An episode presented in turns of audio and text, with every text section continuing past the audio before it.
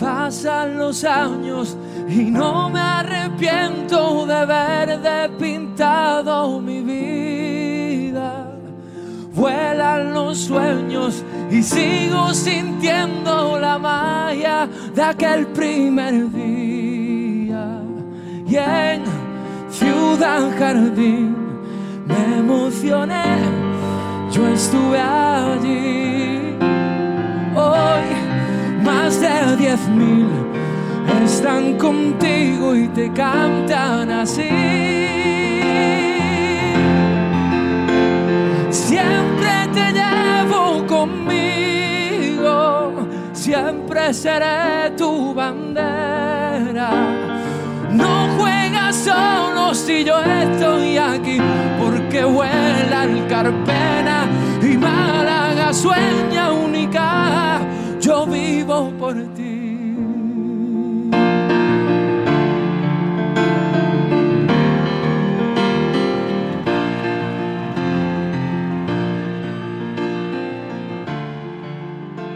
אנחנו במפה, פרק 75, ברוכים הבאים לפרק הכל כלול שלנו, עוד מעט אני אסביר לכם מה הולך להיות כאן היום, אבל לפני כן אני חושב שמגיע לכם הסבר לשיר הפתיחה המרגש ששמעתם, אז לראשונה בתולדות אנחנו במפה, אפשר אולי לקרוא לפודקאסט הזה פודקאסט אוהדי מלאגה, כי היום יש לי פה אורח מיוחד, שכמוני מאוד אוהב את הקבוצה הזאת, שהשיר אגב ששמעתם בפתיחה זה ההמנון שלה, עומר קליינמן, שבוע טוב, מה שלומך? שבוע טוב נייט, תודה רבה על ההזדמנות להגיע לפה, באמת כבוד, גם אני אוהד מלאגה בדיוק כמוך, זה החיבור שנוצר בינינו, מה שלומך? אני מצוין, תשמע, כיף גדול להיות פה וכיף גדול לעשות את הפרק הזה, אנחנו פה באיזושהי נקודת צי, אתה יודע, 75 זה איזה מספר שאומר משהו, אז הפודקאסט באמת ככה מתקדם יפה מאוד, גם בכל הרשתות, והיום אנחנו באמת בפרק מאוד מאוד מיוחד, בפרק, אתה יודע, שכזה הולך לכלול פה את הכל, איזה בופה ענק של כדורסל, משהו מטורף, הפועל ירושלים, הפועל חולון, הפועל תל אביב, מכבי תל אביב, אנחנו נסכם פה את הסיבוב הראשון בשלב הבתים השני בליגת האלופות, נסכם פה את כל שלב הבתים הארוך שהיה ביורוקאפ, את שלושת רבעי העונה ככה שהייתה ביורוליג, לקראת הפגרה, דרבי, כל הדברים, כדורסל אירופי, שבוע גביע, עומר תעצור אותי כי אני פשוט אמשיך לדבר, תספר אבל קצת למאזינים, ככה מי אתה, מה כזה הקשר שלך פה לענף, אז בגדול אני עומר קליינמן כמו שהצגת אותי, אני פנאט של כדורסל אירופאי, רק דבר ראשון, באמת לפני שאנחנו נתחיל את הפרק שלנו, והוא יהיה פרק ארוך, אני כבר מרגיש את זה עוד מראש, אני רוצה להקדיש לבן אדם מיוחד שנפל בקרבות בעזה, הוא היה קצין שלי, רב סרן רועי מלדסי, זיכרונו לברכה, הוא היה קצין שלי בגדוד 13, יחד עם כל הנופלים של הגדוד, רציתי להקדיש את הפרק הזה לזכרם, באמת, זה ככה להתחיל, ובגדול, כן, אני בן אדם שהוא פנאט של כדורסל אירופאי, אני צופה במלא משחקים, במלא ליגות, שאף אחד לא היה מעז בזמנו הפנוי לצפות, וכמו שאתה אומר, מלאגה, מלאגה בראש ובראשונה, אבל קודם כל אני כמובן חייב ככה להתייחס גם להקדשה, אנחנו כמובן, זה מאוד מרגש, ואנחנו כל הזמן זוכרים, ואגב, אם אתם חיילים או בשטח, תכתבו לנו, אנחנו מקווים שאיכשהו אנחנו משפרים את זמנכם, גם אם אתם בעורף בכל מקום, זו המטרה של הפודקאסט בימים האלה, ואני גם חייב פה לפרגן לעומר, ככה חבר ככה ותיק מהשנים האחרונות, האיש ספציאליסט לענייני כדורסל, the best, לא סתם הבאתי אותו פה לפרק 75, יש לאיש ידע חבל על הזמן, והוא הייתי פה היום ככה לדבר על הכל, בשעה של כדורסל באוטוסטרדה הכי מהירה באירופה, לפני שנתחיל ככה להיכנס לכל העניינים, אנחנו כמובן עם סקרים וכותרות, הזדמנות מצוינת להזמין אתכם להצטרף לקבוצת הוואטסאפ שלנו, אם אתם עדיין לא שם, הלינק כמובן יחכה לכם בתיאור הפרק, גם בטוויטר אגב, אנחנו ככה התחלנו לעלות הילוך, אנחנו שם כולה 2-3 שבועות, אבל הולכים להיות שם דברים מעניינים, אז אם אתם עדיין לא עוקבים בואו לעקוב, ואני אשמח להציג לכם פה ככה שני סקרים שעשיתי לכם השבוע בקבוצת הוואטסאפ. סקר ראשון, שאלתי אתכם את השאלה הקלאסית, זה פשוט שלב קלאסי, פה אנחנו באמצע שלב בתים שני, פה בדיוק נגמרה שלב הליגה נקרא לזה, או שלב הבתים, אז איזה מפעל חזק יותר, היורו-קאפ או ליגת האלופות? זאת הייתה השאלה, 40% מכם בחרו ביורו-קאפ, 45% מכם בחרו בליגת האלופות, אבל אולי התשובה הנכונה היא שרק 15% בחרו בגלל השוויון שיש יחסית בין היורו-קאפ לליגת האלופות, 15% אמרו, העסק הוא מאוד שוויוני, מודה גם אני הצבעתי לאופציה הזאת, זה פשוט לדעתי המצב, וגם שאלתי אתכם, האם מכבי תל אביב תעשה טופ 10, זה כבר היה אחרי ההפסד לאנדולו 0, 55% מכם אמנו שכן, 45% מכם אמנו שלא, אז אתם יחסית אופטימיים עדיין בנוגע למכבי תל אביב, עוד נדבר על זה בהרחבה בחלק שלה. לפני שאני מתקדם לכותרות, אומר ככה, דבר איתי משפט שניים על הסקרים. תראה, אני רואה שללא ספק המאזינים ואנשים שהצביעו לליגת האלופות ויורוקאפ, הם כמעט די זהים. אני חושב שהעסק הוא מאוד שוויוני, ואם אתה שואל אותי באמת בנוגע למכבי תל אביב, לדעתי הם כן, הם יעשו טופ 10. טוב, אז לזה תודה, עוד נגיע ככה בהמשך. אגב, אני שוקל להביא לכם פה, תכתבו לנו בתגובות כמה זה מעניין אתכם, פרק שוב, ועשינו את זה בעונה הקודמת, פרק השוואה בין ליגת האלופות ליורו-קאפ, עשינו את זה פחות או יותר אגב באזור הזה של העונה, מאוד יכול להיות שזה יהיה פה אחד מהפרקים הבאים בפגרה, ככה נקודה למחשבה, בכל מקרה מכאן זה הזמן הנכון לנסוע לכותרות שלנו, והכותרת שלי השבוע היא השיא של קודי, או יותר נכון השיא של קודי מילר מקנטייר, שמול וילרבן עושה 11 נקודות, 20 אסיסטים, זה שיא שעוד לא היה ביורוליג, היה לנו את יוביץ' וקמפסו שכל אחד מהם עשה 19 אסיסטים, 20 אסיסטים במשחק זה עוד לא היה, זה יש לקודי מילר מקנטייר, 11 ריבאונדים, שזה גם אומר פה טריפל דאבל, סך הכל שחקן שלישי בהיסטוריה של המפעל הזה שעושה טריפל דאבל, מקרה רביעי, בסך הכל, ו8 עבירות שהוא סוחט, כלומר, הוא היה קרוב פה לממש 4 קטגוריות שהוא משיג בהן 10, 42 מדד ב-36 דקות, ואני רוצה לומר שני דברים על זה. קודם כל, כמו קודי מילר בבסקוניה, יש לדעתי עוד הרבה שחקנים כאלו שמסתובבים באירופה, ופשוט לא קיבלו את ההזדמנות, כי לי היה ברור שקודי מילר מקנטייר שווה את זה, אני לא יודע אם את ה-C הספציפי הזה, אבל היה לי ברור לאורך השנים שהוא שווה יורוליג, זה שחקן שעשה גרף התקדמות מאוד מאוד מרשים, העונת הבחורה שלו הייתה בלובנבירס, בבלגיה, ב-2017, זאת עונת הבחורה באירופה, אחרי זה קצת וטבע עם פרמה, זנית הוא מתקדם ב-2019, משחק ביורוקאפ צ'דוויטה, פרטיזן, היה גם בבורש, באנדורה, הקריירה הייתה טיפה בנסיגה, העונה האחרונה היה בגזיאנטפ, באופן אישי עשה עונה נהדרת, אבל בסוף הוא ירד איתה ליגה,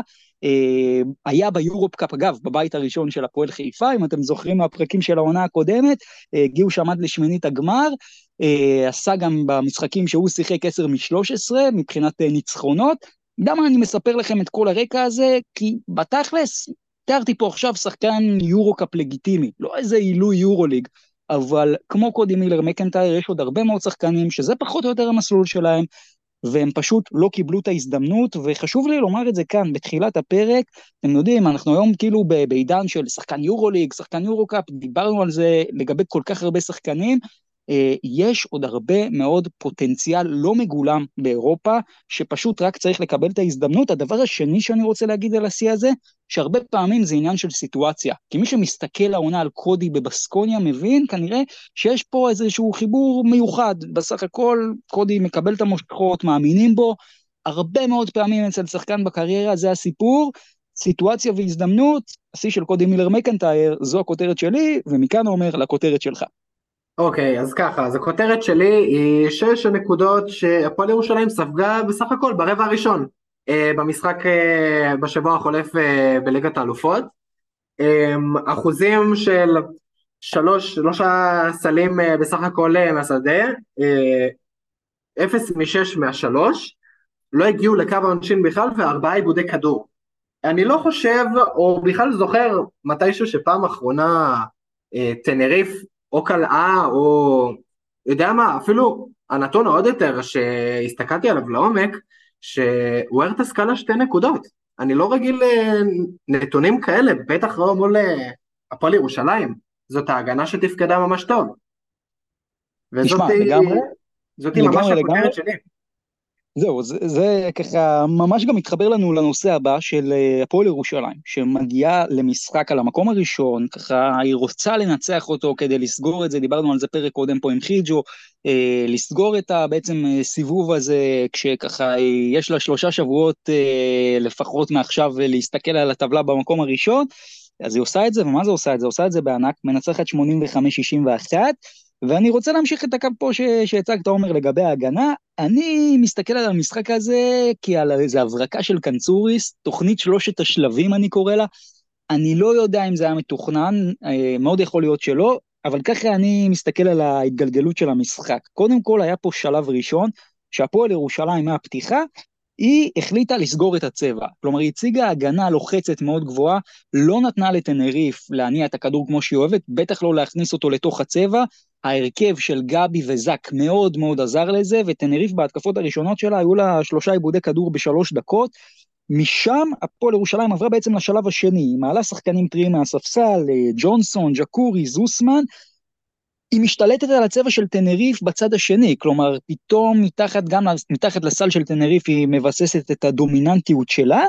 והשלב השלישי שאותו אני הכי אהבתי, זה היה פה איזה הרכב גארד פורורדים, שתפקד בסוף הרבע הראשון, תחילת הרבע השני, שבעצם כלל את למר, קרינגטון, זוסמן, ג'ונסון וויליאמס, שזה הרכב שרץ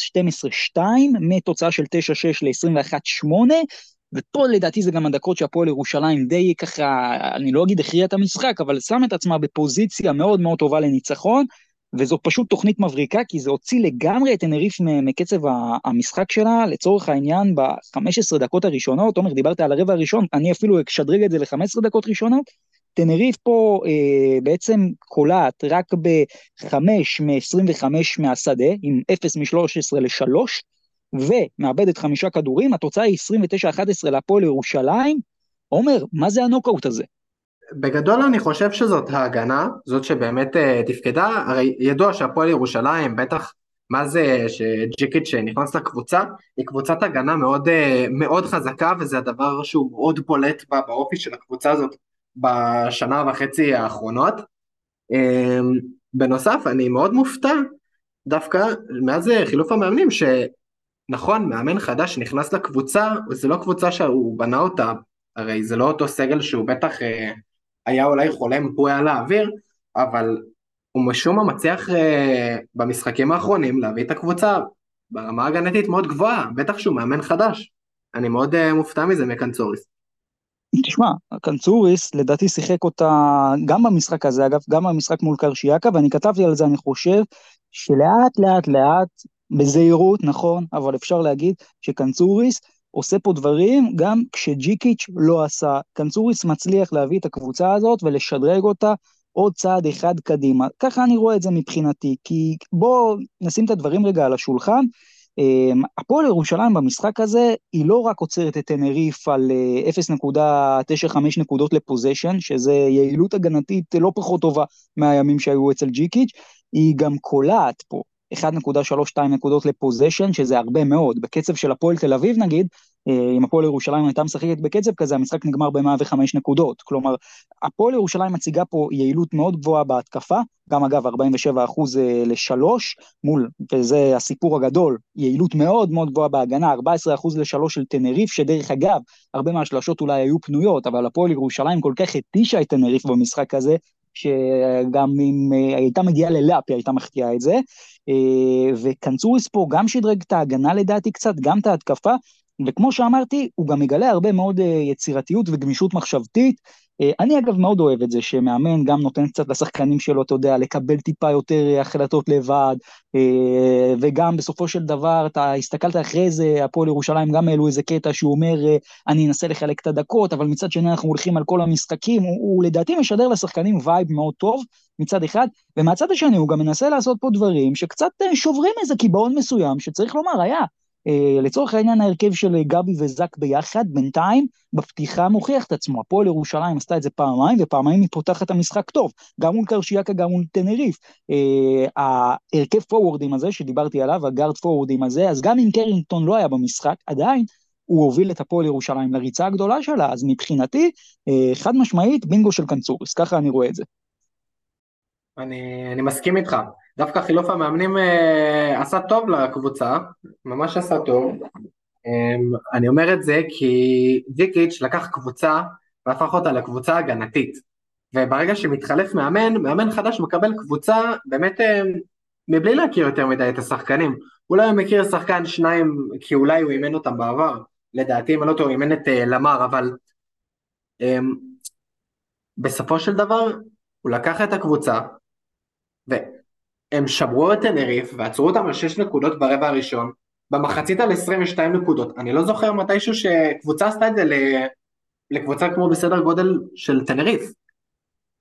חד משמעית, עכשיו כך עוד ככה דברים מעניינים מה-15 דקות הראשונות, תנריף קולעת ב-5 מ-25 מהשדה, עם 0 מ-13 ל-3, מאבדת 5 כדורים, עכשיו אם אני מסתכל גם על כל המשחק, אז תשים לב לזה, כאילו, לפערים, ביעילות, באיכות, הפועל ירושלים, קודם כל, אנחנו מדברים הגנה, סופגת רק 95 נקודות בממוצע ל-100 פוזיישנים, כלומר 0.95 נקודות בממוצע לפוזיישן, היא קולעת בצד השני 1.32 נקודות על כל פוזיישן במשחק, וזה יעילות התקפית מאוד מאוד גדולה. נגיד במונחים של משחק של הפועל תל אביב, ככה לכיוון ה-80 פוזיישנים, זה גם היה נגמר ב-105 נקודות, זה פשוט עניין של קצב, אבל לקלוע 85 נקודות במשחק שהפועל ירושלים שיחקה, זה הרבה מאוד השלשות, 47% ל-3 להפועל ירושלים מול 14% של תנריף, יחס אסיסטים איבודים של הפועל ירושלים 1.8 מול 0.67 של תנריף, אז הפועל ירושלים ניצחה פה את תנריף באמת בכל פרמטר, ואתה יודע, אני גם רוצה לקחת אותך לנקודה מעניינת, כמעט כל ההפרש של הפועל ירושלים נוצר בדקות של שני שחקנים, אחד יובל זוסמן, שתיים ג'קורי וויליאמס, 19 דקות יובל זוסמן משחק בדקות שלו הפועל ירושלים בפלוס 23, 23 דקות וויליאמס משחק, גם בדקות שלו, הפועל ירושלים בפלוס 23, ודיברנו הרבה על זוסמן, אז גם במשחק הזה הוא לא ממש הביא את עצמו מבחינת מספרים, אבל לפחות האימפקט שלו על הפרקט היה חיובי, ומה תגיד על ג'קורי וויליאמס? ג'קורי וויליאמס הוא שחקן, אני מאוד אוהב אותו, אני מאוד אוהב את האגרסיביות שלו, את מה שהוא הביא איתו לקבוצה, זה משהו שלדעתי הוא עוד חתיכה לפאזל של הפועל ירושלים, של שנת 2023-2024, בטח בליגת האלופות. תשמע, וויליאמס, אני חייב ככה להגיד משהו לזכותו, הוא, כשהוא על הפרקט, הקבוצה בפלוס מינוס נמצאת בפלוס מינוס מטורף, של פלוס 50 על כל מה הפוזישנים שלו על הפרקט, זה נתונים מחורפנים לגמרי, שבו גם השחקן כשהוא על הפרקט, שהקבוצה סופגת בעצם הכי קצת נקודות, כל מהפוזיישנים שלו עד עכשיו, הקבוצה ספגה בממוצע 81.5 נקודות, זה מקום ראשון בקבוצה, וויליאמס אני חושב, מה שיפה פה, זה שאתה יודע, אם הייתה פה שאלה, כי אנדור היה טוב, אבל אם הייתה פה שאלה, איך הפועל ירושלים עכשיו תתקלה ממות שחקן, זה כאילו שהם משחקים ביחד, הוא והפועל ירושלים 3 שנים, וזה לדעתי, אחד מהנקודות שהפועל ירושלים צריכה לשמר, ולחשוב איך היא ממשיכה את זה, כי עם וויליאמס גם אתה מקבל הרכבים מאוד מאוד מאוד ורסטיליים, גם כמו שדיברנו עם ההרכב גארד פורורדים הזה, גם בסופו של דבר אתה פתאום, אתה יודע, יכול, גם ההרכב שלו ושל ג'ונסון מאוד עובד טוב, השאלה שלי, אתה יודע, בסוף תמיד אתה שואל במשחק כזה, מה זה יותר? זה יותר הקבוצה שניצחה או יותר הקבוצה שהפסידה? מה אתה אומר?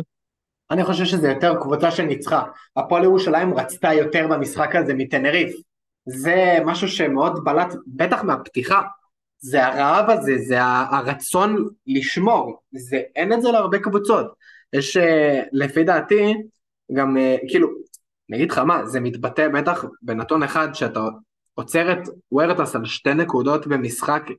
ו3 אסיסטים, זה נתון שמבחינתי אתה אמרת, נתון מחורפן של ג'קורי וויליאמס, לדעתי זה נתון מחורפן נוסף, אני לא זוכר משחק הזה, או את תנריף שנעצרת על כזאת כמות של נקודות במחצית, ו-15, יודע מה, 15 דקות, זה נתונים שאני לא יצא לי להכיר אותם, ולדעתי זה קבוצה שניצחה, חד משמעית, קבוצה שבאה לנצח מההתחלה, ראית את זה עליהם בעיניים. אני מסכים, ואתה יודע, אנחנו בסוף מדברים, שחקנים, נתונים, ג'קורי, זוסמן, עוד פעם הזדמנות רגע לחזור לקנצוריס, כי בסוף איליאס קנצוריס יימדד פה על המקרו, והוא יימדד על הכל, והוא גם יימדד על הליגה, ששם פחות הולך בינתיים, אבל אם אני רגע לוקח את זה למשחק מול תנריף, אז תשים לב מה קנצוריס עשה פה מבחינת חלוקת הדקות. יש לך פה את בלייזר, שאומנם קיבל 88 שניות, שזה תמוה, ולא מובן לי למה, אבל שאר השחקנים ששיחקו, יש פה 10 שחקנים ששיחקו בין 12 ל-27 דקות כל אחד, זה כבר ממש כדורסל ספרדי, וקנצוריס בא למשחק הזה מול תנריף, ופחות או יותר מנצח אותה בכדורסל שלה, נקרא לזה ככה, בכדורסל הספרדי, בחלוקת דקות גם שמאפשרת להפועל ירושלים לשחק באמת באינטנסיביות מאוד מאוד גבוהה לאורך כל המשחק, וזה מרשים מאוד, כי הוא פשוט מנצח את תנריף בכדורסל ספרדי. הם שיחקו את המשחק שלהם, בליגה שלהם, בדיוק מה שאמרת, בדיוק המשפט הספי. הם שיחקו כדורסל ספרדי באמת מושלם. אין לי מילים אחרות להגיד על המשחק הזה של הפועל ירושלים, לדעתי מהמשחקים באמת הטובים שהיו להם בשנים האחרונות. תשמע, משחק גדול, אבל בוא, אתה יודע מה, לפני שנסתכל מקרו, אני רק רוצה להגיד נקודה אחת שכן הפריע לי, וזה כל הפסטיבל שהיה בסוף, אני קורא לו פסטיבל אור קורנליוס, זה קצת מפריע לי בקטע של גם המסיבת עיתונאים, אני כאילו, אתה יודע, וידורטה, לקחו את המשפט שהוא אמר, כאילו, אתה יודע, לכיוון שהוא החמיא לקורנליוס, אבל זה די ברור שהוא התכוון סוג של לרדת עליו, ואגב, בנקודה הזאת אני אומר שוידורטה התעסק בלשבת זעוף על הספסל ולהתמקד בקבוצה שלו שחוטפת 24 הפרש, אני אף פעם לא החזקתי ממנו יותר מדי, לדעתי אגב, בתנריף הנוכחית הוא לא מצליח להביא איזה שלם שגדול מסך החלקים, כי יש שם שחקנים מאוד מאוד מוכשרים, אבל גם לגבי קורנליוס אני חייב להגיד, אתה יודע, אחרי זה המועדון גם פרסם, אתה יודע, איזה משהו כזה בהלצה לגבי וורטס, צריך לומר משהו, קורנליוס אין ספק שביכולות ההגנתיות שלו הוא שחקן מאוד טוב באחד על אחד, אבל מבחינת נתונים יבשים, האימפקט על המגרש בזמן שלו, בדקות שלו בליגת האלופות, הפועל ירושלים סופגת הכי הרבה נקודות, זאת עובדה יבשה. 108.5 נקודות בממוצע ל-100 פוזיישנים, זה בעצם הנתון הכי שלילי שיש לשחקן בהפועל ירושלים, ובכלל, אתה יודע, אתה מסתכל על קורנליוס העונה, זה לא איזה משהו גדול לספר עליו, כאילו, עם כל הכבוד. מאוד מאוד קשה לי עם שחקנים שמופיעים רק בצד אחד באופן מאוד מאוד קיצוני. במקרה של קורנליוס זה 3 נקודות בלבד, ב-20 דקות בממוצע למשחק, עם ריבאונד וחצי, אסיסט, 2 מדד, זה נתונים שהם מאוד יהיו בעייתיים, לדעתי, להפועל ירושלים. אם היא רוצה באמת ככה לבנות את עצמה לקראת ההמשך, ומבחינתו של קורנליוס, אם הוא רוצה לעשות פה את הסטפ-אפ, עדיין יש לו הרבה מאוד למה להתקדם, זו דעתי, מה אתה אומר? יש לו דרך ארוכה לעבור, הוא הגיע להפועל ירושלים על תקן שחקן הגנה, לפי דעתי, ואני חושב שהתקפית, הוא כישרון מבוזבז, כי הוא כל כך אתלטי, והוא כל כך יודע להיות אגרסיבי, אז אם אתה אגרסיבי בצד של ההגנה, לדעתי אתה גם יכול להיות אגרסיבי התקפית ולחדור ולחפש את הטבעת כל הזמן, ולדעתי זה מה שמאוד חסר לי אצלו, שהוא יכול להתקדם בדרך הזאת ולעבוד עוד יותר קשה. מעניין, אוקיי, אני רוצה לקחת אותנו טיפה לזווית של המקרו, אז הפועל ירושלים עכשיו יוצאת פה לפגרה של 3 שבועות מעכשיו, בעצם אם היא מנצחת את תנריף במשחק שהיא חוזרת, היא מבטיחה הפלה, אם קרשיאגה אגב תפסיד, במקביל היא גם תבטיח את המקום הראשון הפועל ירושלים, שזה מדהים. עומר, האם אפשר לומר בשלב הזה, אחרי שכבר קיבלנו את הסטייטמנט גיים הזה של הפועל ירושלים, בטח מול תנריף, גם מול קרשיאגה אולי, שהקבוצה הזאת יכולה ללכת ממש ממש עד הסוף, או שאולי, אתה יודע, עדיין זה לא מספיק משכנע אותך למה שנקרא, מה שדיברו בתחילת העונה, לעשות את הצעד הנוסף? אני חושב שזה עדיין לא שם, יש דרך ארוכה, יש עכשיו פגרה באמת של 3 שבועות, יש להם את מכבי תל אביב ביום שישי הקרוב, פה זה יקום ויפול המשך העונה של הפועל ירושלים, 3 שבועות האלה שלא משחקים, זו דעתי. אני מסכים, אני מתחבר לזה, יש פה אגב כמה משחקים שאתה יודע, יכול להיות פה איזה ירידת מתח, האם הפועל ירושלים תדע לחזור כמו שהיא סיימה? זאת שאלה שאגב אנחנו נשאל אותה פה לגבי, אני חושב, כל הקבוצות, ונשאל אותה בעיקר גם לגבי הפועל חולון, שזה זמן טוב להגיע אליה, כי הפועל חולון מגיעה פה, אתה יודע, למשחק מול פורמיטאס, שמשחק של הזדמנות מאוד גדולה, אבל היא מגיעה במצב לא טוב, היא מגיעה כשג'סטין סמית בעצם פצוע, והיא מתחילה את המשחק בצורה קולונית טיפוסית, ככה הסקור מאוד נמוך, התרגלנו לזה העונה, אבל במחצית השנייה אנטרייל מתחיל קצת להשתולל, ופרומיטאס מתחילה להעלות את הקצב שלה, צד שני המון החטאות של לאפים, חוסר ריכוז, חולון מפסידה בסוף גם בהפרש לא קטן 74-65, ועומר, אתה יודע, במילה אחת פספוס, כי זה משחק שאם אתה רוצה לעלות שלב, זה כנראה משחק שאתה צריך לנצח, וחולון לא מנצחת. נכון, זה משחק באמת שהייתה חייבת לנצח, לא משנה אפילו בכמה הפרש, גם אם זה היה נקודה, זה היה מספיק לה, הייתה נואשת לניצחון הזה. לא הגיוני שבמשחק הזה, סי.ג'יי הריס ודרו קרופורד לא מגיעים למשחק, 7 נקודות של הריס, עוד 5 של קרופורד. בטח לאור הפציעה של ג'סטין סמית, הם חייבים לתת גיבוי יותר מהצד שלהם, ולעתי זה היה חסר, וזה בעצם מה ש... זה בעצם מה שהוא הביא להפסד והמיותר הזה, כי זה 9 הפרש, אבל זה היה משקר כל כך, זה הרגיש, זה היה משחק שהתוצאה הרגישה בה יותר גבוהה. ואני גם אגיד עוד משהו לגבי חולון, אתה יודע, בסוף אנחנו מדברים הגנה הרבה פעמים, ובמיוחד דיברנו קודם הרבה על ההגנה של הפועל ירושלים, גם הפועל חולון, העונה הרבה מאוד מהניצחונות שלה עשתה דרך ההגנה, אבל אתה לא יכול לבוא למשחק ולהציג 35% ל2 נקודות, 32% ל3, לא לג'יט, מה לעשות, אי אפשר לנצח ככה, עם כל הכבוד להגנה, צריך גם לבוא בצד ההתקפי, הפועל ירושלים למשל, הגיע ביג טיים בצד ההתקפי, הפועל חולון לא עשתה את זה, זה 1 ו2, חולון לא הצליחה פה בעצם אולי במפתח הכי גדול שלה, שזה בריבאונד, רק 18% הצלחה בריבאונד ההתקפה, לוקחת 7 כדורים מתוך 38 הזדמנויות שהיו בסך הכל, כשפורמיטאס לוקחת 31 ריבאונדים בהגנה, וברגע שאתה גם לא קולע, גם לא לוקח לעצמך הזדמנות שנייה, בוודאי ובוודאי שיהיה לך קשה לעשות נקודות, אתה יודע מה, אני חושב שמכל הקבוצות, לחולון הפגרה הזאת באה בזמן, כלומר, חולון עכשיו נמצאת באיזו סיטואציה של מה שנקרא חשיבה מחדש, ובלי ג'סטין סמית, אני מרגיש שעוד משחק 2 פה היה לגמרי סוגר לתעונה,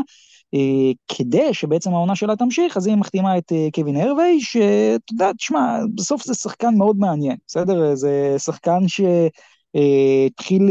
במכללו, ג'י-ליג, 7 משחקים ב-NBA, קצת אוקלאומה,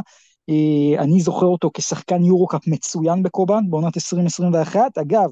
שיחק עם וויל קאמינגס, וגם שיחק שם עם ניינג'ל וויליאמס גוס, גם, אתה יודע, העמיד שם מספרים של 12.5 נקודות בממוצע למשחק, 7 ריבאונדים, 15.5 מדד, אחרי זה וירטוס, ואז יש פציעה קשה, מיניסקוס, העונה רג'יו אמיליה התחיל את העונה טוב, לפחות מבחינה אישית, 16 נקודות, 5.5 ריבאונדים בממוצע למשחק, עומר ושחקן שאם לא הפציעות, הוא היום אולי ביורוליג. אני גם חושב, בטח, כמו שאמרת, הוא היה בקובן עם שחקנים טובים, והיו לו עונות טובות, בטח הוא פתח את העונה נהדר אחרי שנת היעדרות. יהיה מעניין לראות איך הוא ישתלב בהפועל חולון. אתה יודע, גם אם הוא היה שחקן סופר על, לא אומר שבקבוצה הזאת הוא יצליח, או גם אם היית מביא אותו לכל קבוצה אחרת. זה תלוי איך יהיה הכימיה שלו ואיך הוא יתחבר לקבוצה, זו דעתי. שאלה, בואו נדבר קצת יותר מקרו לגבי חולון, אנחנו גם מסתכלים על הבית שלה, אז יש לנו גם את אייק, שבאמת אייק זה סיפור, דיברתי פה גם על זה בפרק הקודם עם חידו, זה סיפור באמת הזוי, שוב היא מפסידה ושוב בבית, ועוד פעם היא קורסת בסוף, אגב, במשחק שגם ההגנה שלה לא ממש מתפקדת בסוף, אז מורסיה פה עושה את הראש המולכת ושועטת לכיוון הבטחת המקום הראשון, יש לך פה את פורמיטאס 2-1, חולון 1-2 ואייק 0-3, יהיה צריך פה כנראה לנצח עוד 2 משחקים, לפחות, מאוד יכול להיות שאת 2 היווניות, בוא נשאל את זה ככה, מה הפועל חולון מבחינתך, עכשיו הדבר המרכזי שהיא צריכה לשפר בפגרה, כדי באמת להגיע למשחקים האלה בצורה שיהיה לה יותר מה למכור. מה שלדעתי חולון צריכה להשתפר בו, זה יותר באסיסטים, יותר בהנעת הכדור שלהם בהתקפה. מרגיש שחסר שטף להתקפה, והם צריכים יותר להניע את הכדור. ככה הכדורסל, ברגע שאתה מניע את הכדור, באמת בהתקפות שלמות אתה מצליח להניע כמה שיותר את הכדור, להזיז אותו בין שחקן לשחקן, ככה ההגנה גם יותר מוטשת, ככה אתה צריך להביא את עצמך לקליות יותר טובות, וככה גם ישתפרו לך אחוזים. חד משמעית, וזה חולון, צריך להגיד, במשחקים האחרונים שלה די נתקעה בדבר הזה. שוב, הסיכום הכולל פה הוא שהתחושה שהפגרה באה לחולון בזמן, יהיה מאוד מעניין לראות איך חולון תחזור אחרי זה, אבל את זה כבר נשמור לפרקים הבאים. אני חושב, אומר, זמן טוב להתחיל לדבר קצת על מה שהיה לנו בסיבוב הראשון, בשלב הבתים השני בליגת האלופות. קודם כל אני אתן לך נתון מדהים מבחינתי, כל קבוצות הפיינל פור מהעונה הקודמת, עם 11 מ-12 בסך הכל, כלומר כולם ניצחו, כשבעצם הקבוצה היחידה שהפסידה, זאת תנריף לקבוצת פיינל פור אחרת, הפועל ירושלים, כלומר ב-11 משחקים של קבוצות הפיינל פור מהעונה הקודמת, מול קבוצות שלא הגיעו לפיינל פור בעונה הקודמת, זה 11-0, כשאולי אפשר לומר שההפתעה פה היא טלקומבון מבחינתך? האמת שכן, אני ממש רציתי גם להגיד לך את זה, שלדעתי הקבוצה שהמפתיעה היא דווקא באמת בון, בדיוק מהסיבה שהיא זאת שזכתה בליגת האלופות, ואם להגיד לך את האמת, תחילת העונה לא הייתי בטוח שבון תגיע לשלב הזה, שבמעמד כל כך מצוין, כי כל הקבוצה שהם בנו עזבה, הם היו צריכים לבנות קבוצה מחדש מאפס, וזה פשוט עבד להם מצוין.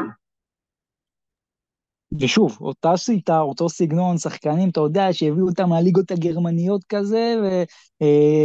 והתחבר להם שם מעולה עם כל השחקנים, אבל אני, אתה יודע, חושב שהגיע הזמן לדבר על הקבוצה ששמנו את השיר, ככה, את ההמנון שלה בשיר פתיחה, קבוצה שאנחנו מאוד אוהבים, מבחינתי, מה לגע, הקבוצה שהכי הרשימה פה, תשמע, 89-70 על טופש, 86-74 על שולה, 79-70 על שטרסבורג, זה 3-0, אבל עומר, הסיפור פה, דיברנו על זה אגב גם בקטע של הפועל ירושלים, החלוקת דקות, מה לגע עושה את זה כבר באופן של, אני אפילו אומר מחשב, אבל שים לב לזה,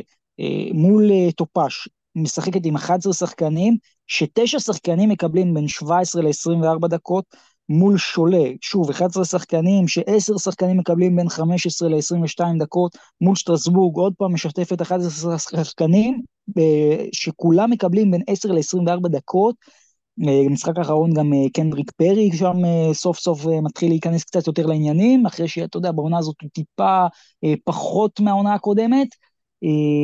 מלאגה לדעתי מציגה פה קבוצה ברמת יורוליג לכל דבר, אבל המרשים ביותר זה שבאמת יש פה איזה תלכיד שאתה יודע שהוא רץ, וקודם כל לנו זה מאוד כיף לראות את זה, אבל התלכיד הזה פשוט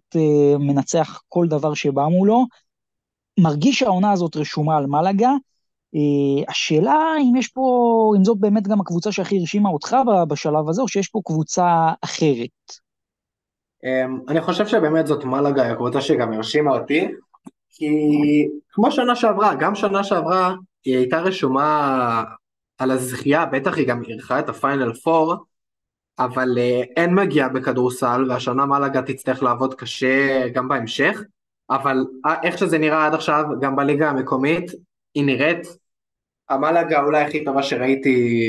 בשנים האחרונות, ותקן אותי אם אני טועה, אני מבסוט מהקבוצה הזאת, איך שהיא עובדת, על השחקנים, כל שחקן נותן את התרומה שלו בכל עמדה, זה פשוט, זה לראות את זה, זה כיף בעין, זה כדורסל יפה, זה כדורסל שוטף, זה כדורסל מרענן, המאמן עושה עבודה נהדרת, נבר. כן, נבר עושה עבודה נהדרת, ותקשיב בסוף, כמו שאמרת, זה באמת פה, זה שחקנים מאוד טובים אגב, צריך לומר, זה שחקנים גם שכל אחד מהם נמצא פחות או יותר במגמת עלייה, אתה יודע, גם הווטרנים, וויל תומאס וג'ים, אתה לא יכול להגיד עכשיו שאתה מרגיש, הם באיזה רגע שפל בקריירה שלהם, טייסון קארטר בעונה גדולה, דילן אוסטוקובסקי בעונה גדולה, הקבוצה הזאת פשוט גם מצליחה בעצם להביא שחקנים עם יכולות באמת מאוד גבוהות, וגם היא מייצרת פה איזה תלכיד שנדיר, נדיר, אני לא זוכר הרבה קבוצות שהצליחו להציג כזה תלכיד, גם מאוד מאוד, אתה יודע, שוויוני, אבל בקטע טוב, הרבה פעמים בכדורסל, זה לא בקטע טוב העניין הזה שוויוני, אבל זה באמת כדורסל ספרדי ברמה הכי גבוהה שיש, וכמו שאמרת, אני מבסוט מהקבוצה הזאת, אז עד כאן פינת אוהדי מלאגה, אנחנו במפה, אבל בוא רגע נתקדם, אתה יודע, אני רוצה לקחת אותך, דיברנו על בון הפתעות, מבחינתי היה פה משחק אחד עכשיו שסגר בעצם את הסיבוב הזה, שהוא מכיל בתוכו גם את הקבוצה הכי מפתיעה וגם את הקבוצה הכי מאכזבת, ואני מדבר על המשחק של לודוויסבורג מול גלאטסראי, שלודוויסבורג נותנת 180, זאת התוצאה, 180 לגלה בראש, מה, לודוויסבורג, בוא נדבר על זה, עם כל הכבוד להם ולמה שהם עשו לפני שנתיים, קבוצה שאתה מסתכל עליה תחילת עונה, היא לא הקבוצה, אתה יודע, מרשימה שציפית לפגוש או משהו כזה, אבל מבחינת הוצאות, תשמע, לודוויסבורג לוקחת עכשיו את השלב הזה בינתיים, מנצחת בדיז'ון ב10 הפרש, מפסידה בקטן לבון, עכשיו מביסה את גלאטסראי, זה משהו שאני אישית, עוד מעט אני אגיע לגלה, אבל מלודוויסבורג לא ציפיתי. אני גם לא ציפיתי. לודוויסבורג בשנים האחרונות היא התבססה כקבוצה בדרך כלל שמביאה השחקנים שנשארים שם. ובשנה הזאת דווקא אני שם לב שהם הצליחו לשמר כמה שחקנים מאוד נקודתיים שהם מצליחים להביא את עצמם גם בשנה הזאת לידי פיתוי. כמו יורמן פולס ברטולו, שהוא שחקן נהדר, הוא מבוגר, שחקן נהדר, ויונתן בר, הם קבוצה, אני חושב שהם אותי גם הפתיעו דווקא, אבל דווקא במשחק נגד גלאטסראי, הופתעתי שהסתיים 20 הפרש. זה לא הפרש הפערים שהיו צריכים להיות. אגב, אני רוצה להזכיר רק עוד שחקן, בלודוויסבורג, ג'ייבון גרייבס, שפשוט נתן הצגה מול גלה, אבל בוא נדבר קצת על גלה, כי תשמע, גלה, רק נגיד, בסקר שאנחנו עשינו בקבוצת וואטסאפ, איזה קבוצה אמורה לעלות מבית ג'יי, מי אמורות להיות שתי העולות, 85% הצביעו שגלאטסראי תעלה שלב. בסדר, עכשיו גלה, עזוב את זה שהיא 0-3, תסתכל איך היא מפסידה, 13 הפרש בבון, מול דיז'ון היא באמת במופע לוזריות מרשים, מאבדת 25 הפרש, 20 הפרש בראש על בעצם שהיא חוטפת בגרמניה עכשיו מול לודוויסבורג, תשמע, זו קבוצה שמרגיש ממש שיש עליה איזה כללה או משהו, אני לא יודע, אבל כל דבר שהם עושים, הביאו את פרפרליץ' לא עזר, מה עוד צריכה לעשות גלאטסראי? לא יודע, זה פשוט, אין לי מילים לתאר כמה הקבוצה הזאת פשוט כושלת. גלאטסראי זו התפרקות, אני יכול להקריא לך סגל שחקנים שביחד, אני לא רואה עוד קבוצות שהיו מחתימות כמות שחקנים כזאת, והיית אומר עליהם שתהיה עונה גרועה, איסמט אקפינר הוא קלעי, ויש לך את די בוס שהוא רכז נהדר, יש לך את קורי וולדן, הגיע מביירן מינכן, ויש לך את ג'רל מרטין, באיזו עוד קבוצה תמצא שחקנים שהם הגיעו ממקומות גבוהים בקריירה שלהם, כדי לרכז את זה לקבוצה אחת, לעשות קור היתוך של שחקנים, זה משהו פה מאוד מוזר, אני לא יודע מה עובר על הקבוצה הזאת, אבל זה כישלון, ככה אני מגדיר את גלאטסראי. מה זה כישלון? זה פשוט התרסקות טוטלית גלאטסראי, ותשמע, האם אנחנו יכולים לבחור בה כקבוצה המאכזבת של השלב הזה, או שאתה נותן את התואר פה לאייק אתונה? וואו, קרב קשה, זה לא קרב פשוט. תחרות קשה, באמת, כי שתי הקבוצות עבדו קשה להחתמות שלהם, אבל אם אתה שואל אותי, אני הייתי הולך עם גלאטסראי. גם אני הולך פה, אגב, נטו, גם בגלל הדרך, כי גלה באמת גם מצליחה להתבזות בשני משחקים בגרמניה, שזה מה שנקרא מפתיע מאוד. אני חושב שזה זמן טוב לעשות פה את המעבר להפועל תל אביב, תשמע, ככה במעבר אחד, הפועל תל אביב מגיעה למשחק מול בשיקטש, שהיא עדיין לא יודעת שלונדון הולכת להפסיד לבולס בבית, אני גם מניח שלונדון לא הייתה מפסידה אם היה לה על מה לשחק, אבל הפועל תל אביב משחקת פחות או יותר בקצב שלה, ופשוט הצגה, 94-73 על בשיקטש, מבטיחה את המקום השני בבית A ואת רבע הגמר, משחק מצוין גם של וויל קאמינגס עם 16 נקודות,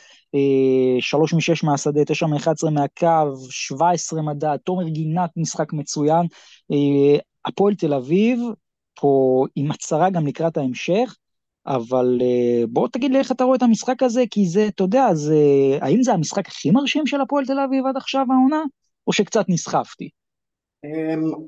אתה לא נסחפת, אני חושב שאתה באיזשהו מקום צודק, כי היינו רגילים מהפועל תל אביב, או משחקים צמודים, או משחקים נגד הצדדית האולימפיה, שזה אמור להיות לך משחק קל, או המבורג וכאלה, מגיע לך קבוצה כמו בשקטש, שדרך אגב, בשקטש הזאת, היא קבוצה היחידה שניצחה את פריז בעונה הזאת באירופה, היא קבוצה היחידה שעשתה את זה, ולדעתי מה שניצח א' להפועל תל אביב, זה הגנה, שזה משהו שהוא בהפועל תל אביב לא, בוא נגיד שהקבוצה רוצה לשמור, היא יודעת, לעצור קבוצות יפה מאוד על סקורים, שהיא לא, בוא נגיד ככה, 73 נקודות לספוג מבשקטש, זה הישג, עבור ההגנה של הפועל תל אביב, אחלה של משחק היה, בטח מתחילת הרבע השלישי, אני אומר, זה גם 40% ל-2 ו-28% ל-3 של בשקטש, כלומר, זה אחוזים, אתה יודע, שהפועל תל אביב לא רגילה לחטוף מהיריבות שלה, היא רגילה לחטוף את האזור ה-50% ל-3 לפעמים, זה לא קורה, וגם מבחינת, אתה יודע, אתה מסתכל על יחסי, נגיד, אסיסטים עיבודים,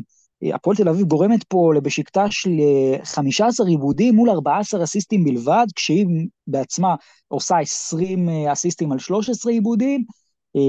הגנתית מאוד מרשים, גם התקפית מאוד מרשים, וגם, אתה יודע, נתון שקצת שווה להתמקד בו, הריבאונד, בשיטה שהיא קבוצת ריבאונד מצוינת, דיברתי על זה פה גם פרק קודם, הפועל תל אביב מנצחת אותה גם בריבאונד הגנה 29-23, גם 13-12 בריבאונד ההתקפה, בסך הכולל, הפועל תל אביב, תשמע, עכשיו מציגה אולי את המודל הכי טוב שהיה לה, אפשר להגיד במילניום הנוכחי? כן, לדעתי כן. אני לא זוכר הפועל תל אביב כזאת, אף פעם היא קבוצה שרצה, היא קבוצה שרוצה, יש בה את הרצון, באמת, לא כמו שנה שעברה שהם הפסידו לבדלונה, מפיגור שמעל 20 הפרש שהם חזרו ובסוף הפסידו, יש לה את זה השנה, אתה מרגיש שהם רוצים את זה, גם את המשחקים שאתה אומר שהם משחקים נגד קבוצות חלשות, אתה רואה שהם עדיין טורפים את המגרש מבלי לראות בעיניים. מה, גם בואו נסתכל פה שוב על חלוקת הדקות, אז יש לך פה את גל שטרנברג שמשחק 38 שניות, אבל עוד 10 שחקנים שבעצם משחקים יחד איתו, עידן זלמנסון 9 דקות, ושאר השחקנים, 9 השחקנים הנוספים, בין 12 ל-27 דקות, כלומר גם פה יש לך פתאום קבוצה מאוד מאוד עמוקה, ואני חושב שזה הסיפור, כי בסוף אם אתה מסתכל על הפועל תל אביב, שלאורך כל העונה הזאת, אז היא התחילה את העונה עם סגל יחסית דליל למפעל הזה, ואז היא חוותה מכת פציעות נורא קשה, ואז הגיעו ווילס וקאמינג, שכל אחד מהם זה בול בפוני מבחינת ההחתמה, אבל עכשיו הפועל תל אביב פתאום מקבלת גם את הפצועים בחזרה, גם את ווילס, גם את קאמינג, ופתאום היא מתחילה להציג פה קבוצה, שתשמע, היא קבוצת יורוליג לכל דבר, כלומר מבחינת העומק שלה, מבחינת סט האיכויות שלה, וזה נתון מאוד מעודד להפועל תל אביב, האתגר הגדול יהיה עכשיו, לא להיכנס לאיזו ירידת מתח בליגה, יש פה 8 זרים, רק 5 יכולים לשחק כל משחק, צריך לחלק טוב את הדקות, אם הפועל תל אביב תצליח לשמור על עצמה, מפוקסת בליגה, אפילו אולי, אתה יודע, תיקח את הדרבי, או לפחות תהיה עדיין, עד לרבע הגמר, שיהיה או מול גרן קנריה, או מול בשקטש, במקום הראשון, ככה עם צווח ביטחון, היא יכולה להגיע למשחק המכריע בעוד חודש, עם בוסט מאוד מאוד גדול, והיא בכיוון נהדר. היא בכיוון נהדר, זה באמת שאין לי ספק, יש לה גם כן, כמו שאמרנו על פועל ירושלים,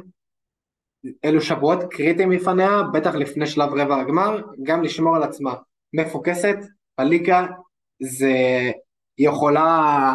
לספק רגעים מרגשים בהמשך, גם ביורוקאפ וגם בליגה. ותודה, בוא רגע נדבר על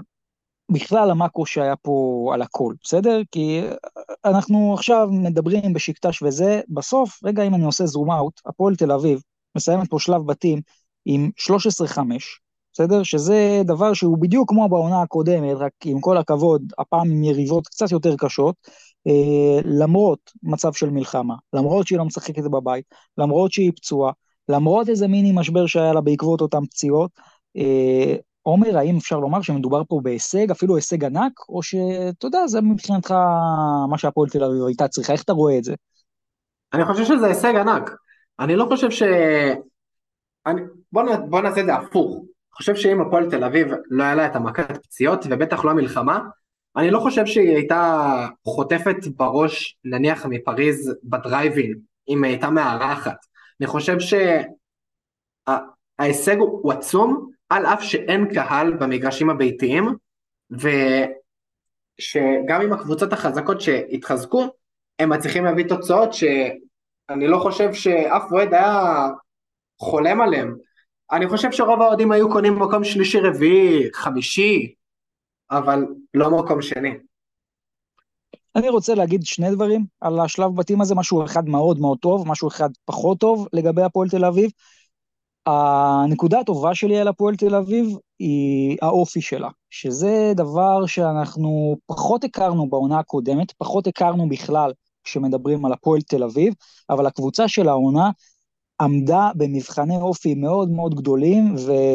ונציה בחוץ, בדלונה בבית, כאילו בבית, כן, בבלגרד, בשקטש בבלגרד, ונציה בבלגרד, וולס פעמיים, כל המשחקים שאמרתי עכשיו, הפועל תל אביב לקחה אותה בזכות רבע אחרון טוב, או בזכות שהיא בסוף כן לא נפלה מול איזה קאמבק של היריבה, במשחקים יחסית צמודים, וזה נתון שמבחינתי, אתה יודע מה הכי מחמיא להפועל תל אביב, כי הפועל תל אביב, אתה יודע, תמיד הסטיגמה הייתה שהיא קבוצה לוזרית, שהיא בסוף תגיע, וכן זה קרוב, אבל ברגע האמת היא תיפול, ואנחנו עוד לא ברגעי האמת של העונה, אבל היו פה הרבה מאוד רגעי אמת נקודתיים, שהפועל תל אביב לקחה אותם, זה שאפו להוריד את הכובע. אני חושב שכן יש משהו שחייבים לתת עליו את הדעת, וזה פריז, שהפועל תל אביב, אתה יודע, אתה יכול להגיד שהיא הייתה חסרה בשני המפגשים, והכל טוב ויפה, אבל בסוף הפועל תל אביב, משחק אחד חטפה מפריז 27 הפרש, משחק אחר 18 הפרש, אז המשחק הראשון היא לא הייתה תחרותית 3 רבעים אחרונים, משחק שני היא לא הייתה תחרותית רק ב1.5 רבע, אבל התחושה היא שפריז הייתה גדולה עליה פעמיים, והשאלה, ואתה יודע, זו גם נקודה מעניינת לגבי פריז, האם העונה הזאת קצת לא עבודה מראש והיא של פריז? אני לא חושב. אני חושב שלפריז יש עוד דרך במשחק אחד של סינגל גיים בשלבים הבאים, שיכולה גם למעוד, יכולה גם להתערר, היא בהמשך יכולה לקבל את בדלונה או אולם במשחק ביתי, שברגע אחד היא יכולה גם להפסיד אותו. המאזן שלהם בליגה הצרפתית הוא לא כזה עומד לטובתם, להגנתם על איך שהם מתפקדים פה במפעל של היורוקאפ, אבל אם אתה שואל אותי, ואני אומר לך את זה בכנות, אם פריז היו מגיעים לדרייבין לסדרה, כמובן עם משחק אחד, אבל הפועל תל אביב הייתה יכולה לנצח אותם. תשמע, אני חושב שבסגל מלא, הפועל תל אביב לא נופלת מפריז, זה כן חשוב לי להגיד. חד משמעית. אבל עדיין צריך לתת לפריז את הרספקט שלה, בסוף, כי בסוף בואו נשים את זה על השולחן, פריז היא קבוצה שכרגע עושה רושם שהיא מעל המפעל הזה, בסדר? מקום ראשון באופנסיב רייטינג עם 131 נקודות ל100 פוזישנים בממוצע, זה נתונים שאני לא זוכר שהיו לקבוצה במפעל אירופי בשנים האחרונות, מקום שני בדיפנסיב רייטינג עם 104 נקודות שהיא סופגת בממוצע ל100 פוזישנים, מובילה את המפעל באחוזים ל2 נקודות עם 63%, אחרונה בעיבודים, כלומר הקבוצה שמאבדת הכי פחות עם 13.7 עיבודים ל100 פוזישנים, ואתה יודע, למעט לוקומוטיב קובן של 2018, שאגב וויל קאמינג שיחק בה, שעשתה שם 20-0, לא הייתה קבוצה אחת במפעל הזה, לאורך כל ההיסטוריה שלו שהגיעה למצב של 17 מ-18. כלומר, כל הקבוצות שהגיעו ל-18 משחקים, בדרך כלל גם קבוצות מאוד מצליחות שהגיעו לשלבים האחרונים,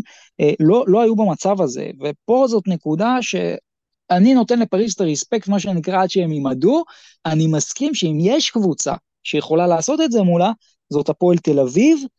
אבל צריך לשים לב לפריז, זה חד משמעית. מילה אחרונה אני רוצה להגיד על הפועל תל אביב, דיברנו על זה גם פרק קודם, שוב מחמאות לדני פרנקו, כי בסוף פרנקו לקח פה סיטואציה לא פשוטה, ואני חושב שדני בסוף, הקסם שלו זה שהוא יודע להתמודד עם כל מיני רוטציות באמת מאוד משונות, שהוא שיחק פה לפעמים, אתה יודע, עוד שנייה הוא היה מעלה את עצמו אולי לחמישייה, כי באמת לא היו לו שחקנים, שפו, אין מה להגיד, דני פרנקו שיחק אותה, אבל אומר, אני רוצה להמשיך איתך בכלל למה שקרה פה ביורוקאפ העונה, מעניין אותי, אתה יודע, היה לנו את הסקר בהתחלה, איך אתה רואה את מה שהיה עונה עד עכשיו ביורוקאפ, את שלב הבתים הזה? תראה, לדעתי היה שלב בתים, אני מאוד אהבתי את שלב הבתים, כי זה מפגיש אותך בין קבוצות בכללי, נדבר איתך ברמה של שני הבתים ביחד, שקלוז' פתאום מפתיע בטירוף, וגרן קנריה פתאום חוטפת 30 הפרש מטרנטו בבית שלה, היה פה שלב בתים מאוד משוגע, אני בן אדם שמאוד אוהב לראות את הליגה הזאת, ומשחקים שהם לא בהכרח הפועל תל אביב או פריז, ונתקלתי במשחקים מרתקים, פשוט מרתקים, עם סיומות לא מהעולם הזה.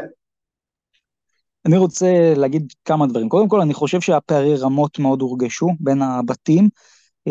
כי היה פה, לא יודע, אתה גם הרגשת, כי אני הרגשתי שבית A, הבית של הפועל תל אביב, היה כאילו ברמה אחרת, ברמה מאוד גבוהה, והבית השני לא היה ברמה גבוהה. הבית השני היה יותר, היו בה שלוש קבוצות, שזה היה בורג', שזה היה קלוז' וגרן קנריה, וכל השאר פשוט היו משחקות בינם לבין עצמם, ופה אחת מנצחת ופה אחת מפסידה. באמת מרגישים את הפערי רמות. בבית של A, של הפועל תל אביב, אתה מרגיש את הקבוצות, אתה מרגיש את המלחמה עד השנייה האחרונה, בכל משחק, אתה מרגיש שלא כל משחק הוא חד צדדי, כל משחקים צמודים, איכותיים, וכן, זה שני בתים שיש בהם פערי רמות קצת לא פיירים. עכשיו, אתה יודע, בסוף, אם אני רגע עוזב את הסיפור של המחזור האחרון, וכל הדרמה והסגה שם שהייתה, כי זה אגב, אני אכנס לזה ממש בקטנה, לא הגיוני שלא משחקים את כל המשחקים של המחזור האחרון באותו יום ובאותה שעה, כי זה הייתה שם סיטואציה שהייתה יכולה מאוד לפגוע בטורק טלקום, כי דווקא כשהיא ניצחה, אז התוצאות פתאום באו לטובת היריבות שלה, שהם בעצם טרנטו והריס, שפתאום מצאו את עצמם במצב שהם קצת יותר ברור להם מה הם צריכות לעשות או לא לעשות כדי לעלות שלב,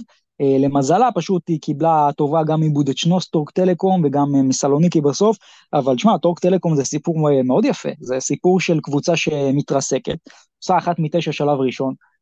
בסיבוב הראשון, בסיבוב השני עושה לך 7-9, דווקא אחרי שהיא נפרדת מהאדמס ומקדפי ומהשחקנים כאילו המובילים שלה, ובסוף היא, אתה יודע, עולה בשנייה האחרונה, אבל עולה לשמינית הגמר, מה אתה אומר על זה? האמת שזה סיפור מרתק, אני ממש אהבתי לראות את טורק טלקום של הסיבוב השני דווקא, כי להביא קבוצה שסיבוב ראשון עשה 1-8, אמרתי בסוף הסיבוב הראשון שזה גמור, שטורק טלקום, הקבוצה שהגיעה לגמר היורוקאפ, פתאום זהו, היא לא תגיע כנראה לסיבוב הבא אפילו, בסוף הסיבוב הראשון היא כבר הספדתי אותה, ואז אם דווקא, באמת עם שחרור השחקנים, היא רצה 7-2, וזה היה... וואו, אני כל כך, האמת שאני שמח על את השלום, שהיא צריכה לעשות את זה. כן, שמה, זה אחד הסיפורים היפים לדעתי שהיו, אתה יודע מה, אפילו בשנים האחרונות במפעל הזה, מה שכן, אני רוצה לדבר פה, הזכרת אותה קצת קודם, בורג' מבחינתי הקבוצה הכי מפתיעה פה, היא גם סיימה במקום הראשון בבית שלה, שאנחנו יכולים להגיד כמה הוא היה חלש וזה, אבל עדיין, גרן קנריה, קלוז' גם אולם היו לא רעים, לסיים מקום ראשון בבית כזה, זה לא מובן מאליו, קבוצת ההגנה, אפילו יותר מפריז, הכי טובה, עונה במפעל, סופגת רק 103 נקודות ב-100 פוזיישנים, יש לה גם, אתה יודע, רוסטר מאוד מעניין, אני חושב שהיא קבוצה מאוד אנדררייטדית, אתה יודע, כך נגיד שחקן כמו איזה המייק, זה שחקן מעולה, פורוורד שלדעתי שווה אולי את הרמות של היורוליג, בסוף גם עושה פה עונה גדולה, איג'ה רולנד, הזווית הישראלית, הפועל ירושלים, בגיל 40, איך שהוא משחק פה איזה 16 דקות למשחק בקבוצה הזאת, אבל לא יודע, אני מאוד מאוד הופתעתי, לא ציפיתי שבורש תהיה איפה שהיא הגיעה. מי הכי הפתיע אותך? מי הכי הפתיע אותי? חד משמעית, איזה המייק, הוא שחקן, וזה, היא קבוצה שבנויה באמת מחיבור שחקנים טוב, ופשוט הופתעתי מהקבוצה הזאת, שדרך אגב, יהיה מאוד מרתק לראות קבוצה כמו בורז' נגד פריז, זה משהו שנגיד קרה בליגה הצרפתית, ועם שלשות ניצחון של איזה המייק, בעצם ניצחה את פריז, ואמרתי לעצמי רגע, שתיהם ביורוקאפ, זה היה משחק בין שתי קבוצות יורוקאפ, בין שני בתים שונים, אז מעניין מה יהיה במשחק ביניהם ביורוקאפ, כי בשיקטש אמנם ניצחה את פריז השנה, אבל בורז' יכולה לתת להם פייט חבל על הזמן. תשמע, תיאורטית זה יכול להיות הגמר, אנחנו כמובן בשביל הפועל תל אביב נקווה שלא, אבל אתה יודע, בסוף אני חושב שדווקא במשחק הזה לפריז כן יהיו את היתרונות שלה, למרות מה שקרה בליגה, אבל תשמע, זה הפתעה לא קטנה בורש, כלומר אסור לזלזל בהם, בוא נגיד את זה ככה, קבוצה שגם חשבנו שאסור לזלזל בה, אבל מסתבר שאולי כן, שדוויטה, שהיא מבחינתי הקבוצה שבאמת הכי אכזבה פה, תשמע, זה 1-17, זה אחד המאזנים הגרועים בהיסטוריה של המפעל הזה, ואתה יודע, הקראת נגיד בקטע של ליגת האלופות, גלאטסראי את כל הסגל, כאילו מה אפשר להגיד פה, זו קבוצה שהתחילה עם פרפרליץ' ועם בלזיץ' ועם קורבס ועם מי שאתה לא רוצה, ובסוף, אתה יודע, קבוצה שהייתה אמורה להיות ברמה של ונציה, ברמה של וולפס, קבוצה שאתה אומר, אוקיי, אולי תעלה, אולי לא תעלה, התרסקות מוחלטת, אתה יודע להסביר לי מה קרה לצ'דוויטה? אין לי איזשהו משהו יותר מדי מדויק לנקד אותך, אני רק יכול מה שנקרא לסכם את העונה שלהם, של איך שהיא נראתה בתבוסה שהיא חטפה, מה זה, אני לא יודע אפילו אם כל איזה תבוסה, זה היה מביך, הפסד להם לפריז האחרון, לדעתי כלום שם לא הלך, ואתה ראית חוסר באכפתיות כבר המאמן, וככה מסתכמת עונה, כאילו, אני לא, מהשנייה הראשונה ראית שהם לא שם. לגמרי, אגב תן לי עוד ככה נקודות לפני שאנחנו סוגרים את בכלל, שלב הבתים שהיה, על השלב בתים הזה, קבוצות, משהו שאתה רוצה להתמקד בו? יהיה מאוד מעניין לראות במידה, כמובן אם פריז וקלוז' יעלו, יהיה מאוד מעניין לראות מפגש ביניהם. מה, קלוז' אני כבר הרחבתי פרק קודם מה אני חושב עליהם, אחלה קבוצה, קבוצה באמת מרתקת, ואתה יודע מה? אמרתי הפועל תל אביב, לא שולל לגמרי את זה שהם יצליחו לעשות משהו בסדרה מול פריז אם הם יגיעו, אבל איזה כבר נשמור, אתה יודע, להמשך העונה. לפני שאנחנו ככה רצים קדימה, יש היום דרבי הפועל, מכבי, יד אליהו, זה תמיד כיף. הפועל תל אביב רושמת למשחק הזה, אנחנו יודעים את בראון, מנפורד, קאמינגס, הורד ואלכסנדר, כשמכבי רושמת את לורנזו בולדווין, קולסון, ריברו וניבו. עומר, האם לדעתך זה הרישומים שכל קבוצה הייתה צריכה לעשות? מבחינת שתי הקבוצות אני חושב שכן, שאלו הסגלים שבאמת יכולים לתת משחק טוב לכל הצורה שהיא. להפועל תל אביב אני חושב שג'יילן הורד הוא משהו שמאוד חשוב לסגל שלה, שהוא חוזר לשחק בעצם שבדרבי הקודם הוא לא היה בכלל, ולדעתי כן, הם באמת הקבוצות עושות טוב, עושות נכון. עכשיו בוא, אתה יודע, אני אשאל אותך את השאלה הכי קלאסית מבחינת אסטרטגיית המשחק. אנחנו יודעים ששתי קבוצות שאוהבות לשחק מאוד מהר, שתי קבוצות שיש בהן, אתה יודע, הרבה מאוד קווי דמיון, מה צריכה להיות האסטרטגיה פחות או יותר של כל קבוצה? כלומר, אם מכבי רוצה לנצח, אם הפועל רוצה לנצח, מה צריכים להיות המפתחות המרכזיים? הגנה.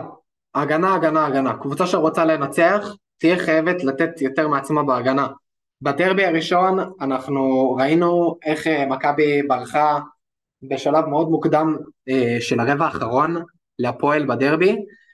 ורק עם ההגנה של הפועל ממש בדקות הסיום, אתה ראית איך הם עובדים קשה, ראית גם פעמיים שחסמו פעם אחת את רומן סורקין, פעם אחת את בונזי קולסון ששמו יד על השלוש, אתה רואה שרק ההגנה מנצחת פה. זאת הדרך שתהיה קבוצה שמנצחת, זאת תהיה הדרך שלה. אז אני, אתה יודע מה, אני קצת חולק, כלומר, ברור שאתה צריך להביא את ההגנה, אבל אם אני צריך לסמן מפתח מרכזי, אני אסמן, קודם כל, במכבי תל אביב, ועוד נגיע להגנה של מכבי תל אביב, אבל מבחינת מכבי תל אביב, לדעתי, המפתח הכי הכי חשוב, זה להצליח להפעיל את הגבוהים בתוך הצבע. אנחנו, אתה יודע, יודעים שבסוף במשחקים האחרונים מכבי לא עושה את זה כל כך, בטח ביורוליג, אבל מול הפועל תל אביב, אם מכבי תל אביב תמצא את עצמה בנחיתות מול הורד ואלכסנדר, שהם שחקנים מצוינים, ומאוד יכול להיות אגב שיש להם את היתרון על ניבו וריברו, לדעתי אגב יש להם, אז בסיטואציה הזאת, אני לא בטוח שהיא תוכל לנצח את המשחק רק עם מירובול של לורנזו בולדווין, או משחק גדול דרך הגרדים, או של קולסון. מכבי תהיה חייבת לשלוט בריבאונד, להצליח להפעיל את הגבוהים כבר מהפתיחה בתוך הצבע, אם היא תעשה את זה, היא תעשה להפועל תל אביב הרבה מאוד בלגן. מהצד השני, בהפועל תל אביב, מבחינתי, המפתח אולי הכי מרכזי פה, זה,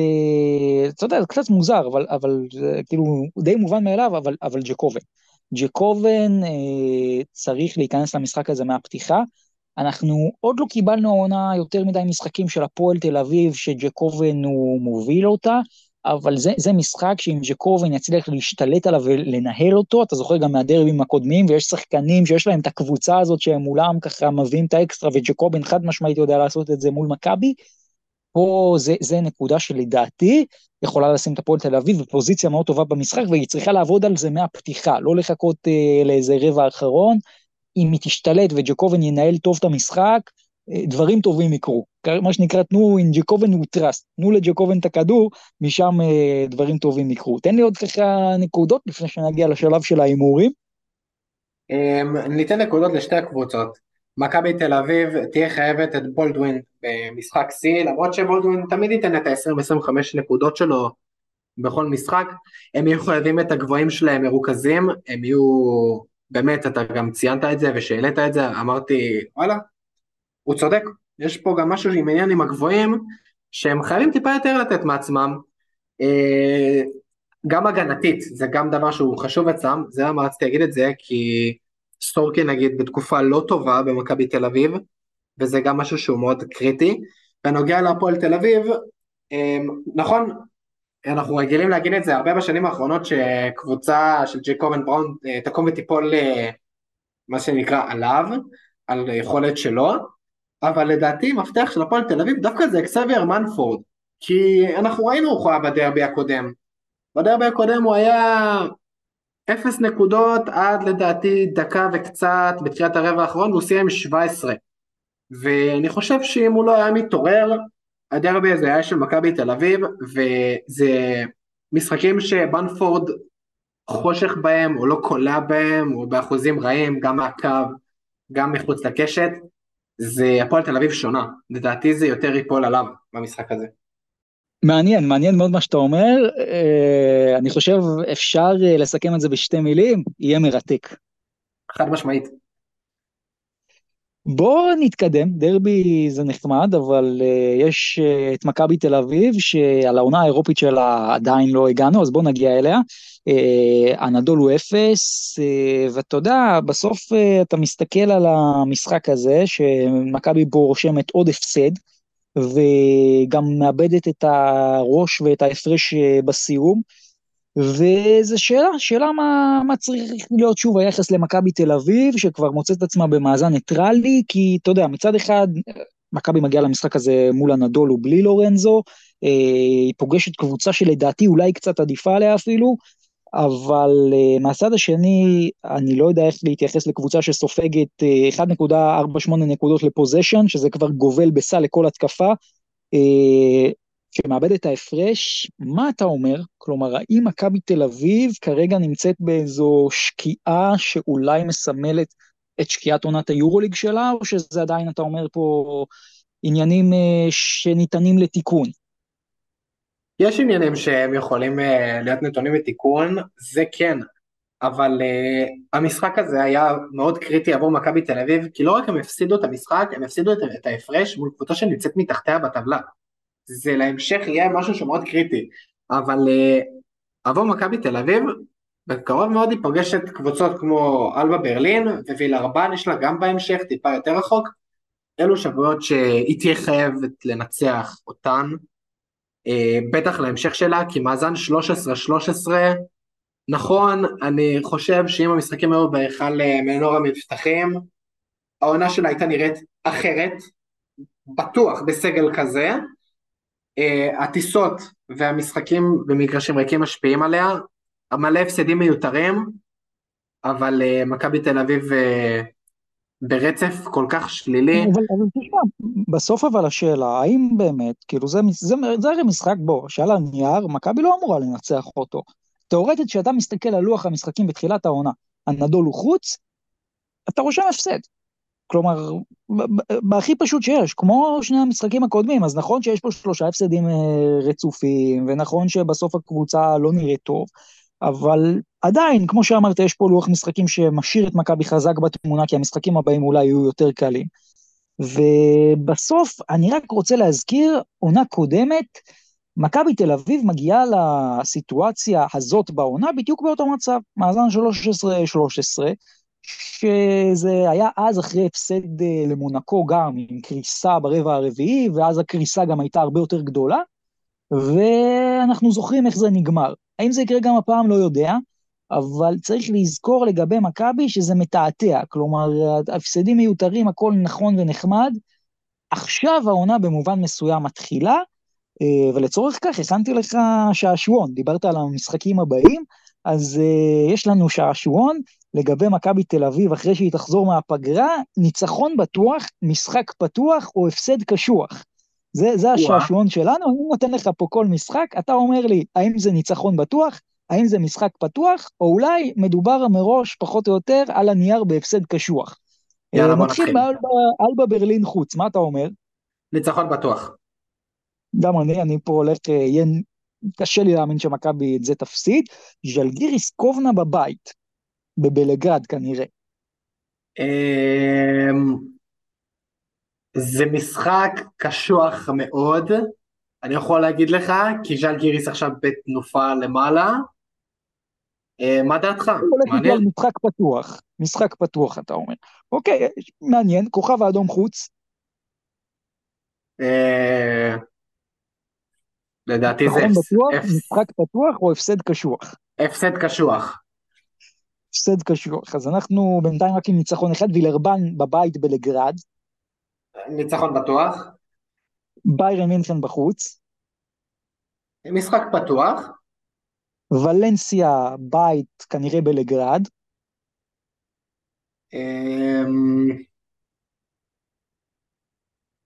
משחק פתוח, נלך על זה גם. ברצלונה בחוץ. הפסד. ומילאנו בבית. משחק פתוח. כלומר בתכלס, יש פה למכבי תל אביב, לפחות גם לפי מה שאתה אומר, אני אגב מסכים עם רוב הבחירות, או ניצחונות שהם באמת די, אני לא אומר בכיס שלה, כי אין דבר כזה ביורוליג, אבל שהיא צריכה לעשות אותם, או משחקים פתוחים, פחות הפסדים על הנייר שדי יהיו צפויים, כמו נגיד ריאל מדריד בחוץ, או כמו אנדולו, או כמו בסקוניה, אז לוח המשחקים מעודד. השאלה אבל מה מכבי תעשה בליגה? אתה זוכר, דיברנו על זה עכשיו על כל קבוצה, אני חושב שמכבי במאני טיים קריטי, כי אם מכבי תתחיל לאבד גובה גם בליגה, היא פתאום תמצא את עצמה מפסידה בדרבי, או תפסיד ביום שישי להפועל ירושלים,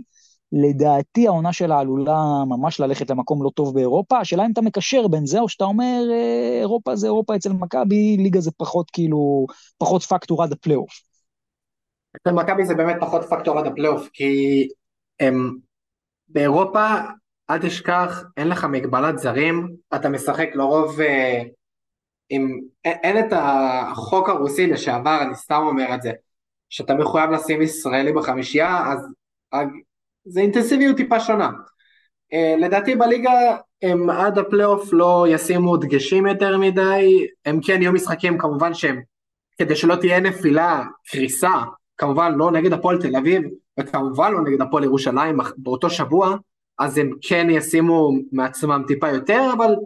את כל השאר אני מאמין שבליגה הישראלית הם ישימו את זה טיפה עם כוכבית. אז אני דווקא חושב שמכבי כן, אני לא יודע מה היא תעשה, אבל היא חייבת לנצח את הכל בליגה מבחינתה, כדי להתאושש ביורוליג. אני כן חושב שיש קשר, כי יש פה גם שחקנים שצריכים להיכנס ליורוליג יותר חזק, וקצת הזוי שאנחנו מדברים על זה בסוף העונה, אבל עדיין, ריברו למשל, או ווב, הם יוכלו יותר להרוויח את זה דרך הליגה. מה שכן, גם מכבי עושה פה מהלך מאוד מעניין, היא מביאה את ג'ו תומאסון, שאנחנו זוכרים אותו טוב מאוד מגלבוע גליל, שחקן שהעונה בגרנדה שיחק עם משתחזיב בהתחלה, שיחק גם בסך הכל 20 משחקים, ב-31 דקות בממוצע למשחק הוא עושה 14 נקודות, 3.5 אסיסטים, 3.5 ריבאונדים, 13.5 מדד, תמה מאוד מעניינת. שאלנו אתכם אגב בסקר הגדול שלנו בפייסבוק, שהצבעתם שם בהמוניכם, סקר שקיבל מעל 500 הצבעות, מה אתם חושבים על ההחתמה הזאת? אז 7% מכם אומרים שזו החתמה מעולה, שתשפר משמעותית את העונה של מכבי, 65% חושבים שזו החתמה טובה, שמשדרגת את הקבוצה אבל לא בהרבה, 25% מכם אומרים שזו הייתה החתמה מיותרת לחלוטין, שמכבי לא הייתה צריכה את השחקן בטייפקאסט הזה, 3% גם חושבים פה שמדובר במהלך הרסני שעלול אפילו להרוס את העונה ולפגוע בקבוצה. אומר, איפה אתה מוצא את עצמך ככה בין האופציות? אני יותר הולך על האופציה של ה-65%, זאת החתמה טובה סך הכל. להגיד לך שהיא תעשה שינוי, או תביא אותם למקומות שהם היו רוצים להיות, אני לא חושב. אני ממש לא חושב ככה. הוא שחקן, ג'ו תומאסון, יש לו כלייה נהדרת, אני מאוד אוהב את השחקן הזה. אבל לפי דעתי זה לא מה שמכבי תל אביב הייתה צריכה, היא הייתה יכולה ללכת על שחקנים לדעתי אחרים. מי למשל? מה למשל לדעתך מכבי עכשיו כן הייתה צריכה? היא הייתה יותר צריכה לדעתי שחקן גבוה, אם אתה שואל אותי, הגבוהים שלה לדעתי הם לא מספיק טובים. נקודה מעניינת, למרות שתשמע, קליבלנד, אתה יודע, עם כל הכבוד למשחק האחרון וזה, שגם אפשר להסתכל עליו בכמה זוויות, זה לא זה, ומכבי בסוף, ברגע שהכל על לורנזו ובולדווין, זה קשוח, קשוח מאוד. לורנזו פה on and off עם איזה פציעה שלי לפחות לא כזה ברור עדיין עד הסוף מה הסיפור, אני חושב שלאף אחד חוץ מאולי לאנשים בתוך המערכת לא כזה ברור, אבל בסוף מכבי תל אביב, אם אתה מסתכל כזה, אתה יודע, לגבי כל סיטואציה שלה, יכול מאוד להיות שזה דווקא השחקן שכן ישחרר אותה ואת לורנזו ובולדווין ויציג את הכדורסל שהיא צריכה בשני הצדדים. מה שכן, אני מסכים איתך לגבי הגבוהים, כלומר זו החתמה שאולי תאפשר למכבי גם להפעיל טוב יותר את הגבוהים, אבל יהיה צריך פה גם שיפור בגבוהים אם מכבי רוצה להצליח יותר ביורוליג, אבל אל תשכח גם שיכול מאוד להיות שזו החתמה שהיא טובה לליגה, כלומר, בסוף זה שחקן גם שמכיר טוב מאוד את הליגה, מכיר פה הרבה מאוד שחקנים ישראלים, הוא יכול לעשות גם למכבי איזה הבדל מסוים בליגה, חשוב לזכור את זה. נכון, לדעתי הוא שחקן שיכול להביא, העלית את קליבלנד, לדעתי הוא יכול להיות במקומו היוצר נקודות הנוסף לבולדווין וללורנזו בראון, הוא מכיר את הליגה, זה יתרון משמעותי, כי היה לו כאן חיבור עם הליגה, והוא הגיע גם עד מעמדים מאוד גבוהים פה בליגה, הוא מכיר פה את הנפשות הפועלות, בטח את מכבי תל אביב הוא מכיר טוב מסדרת הגמר, הוא יודע נגד מי הוא משחק, הוא יודע היום עם מי הוא משחק, אבל הוא יודע גם אז נגד מי הוא משחק, ולדעתי באמת רק לליגה המקומית זה יכול לתת פלוס אדיר למכבי, בטח יהיה מי שישחק עם הגבוהים, אבל להגיד לך שזאת ההחתמה שתעזור למכבי תל אביב, שוב אני אגיד, הם היו צריכים להתמקד בגבוה, אגרסיבי, שהוא יהיה שובר שוויון.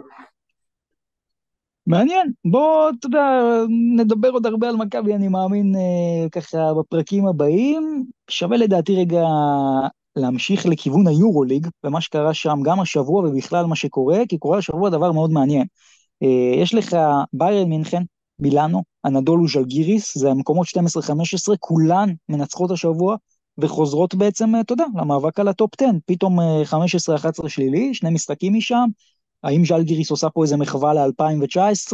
לא ברור, פרנסיסקו עם שלושה אדירה על פרטיזן, מילאנו מנצחת לך את ריאל מדריד, משחק אגב שהיה מאוד דומה למשחק של ריאל מול אולימפיאקוס, של הפרש מאוד גבוה במחצית, שריאל בסוף חוזרת, אבל לא מצליחה להשלים את הקאמבק. איך אתה רואה את המפעל הזה בשבוע האחרון ובכלל עד עכשיו? השנה הזאת, שנה שהיורוליג לדעתי מאוד, מאוד שוויוני, או מאוד כל משחק בין מלא קבוצות ממקום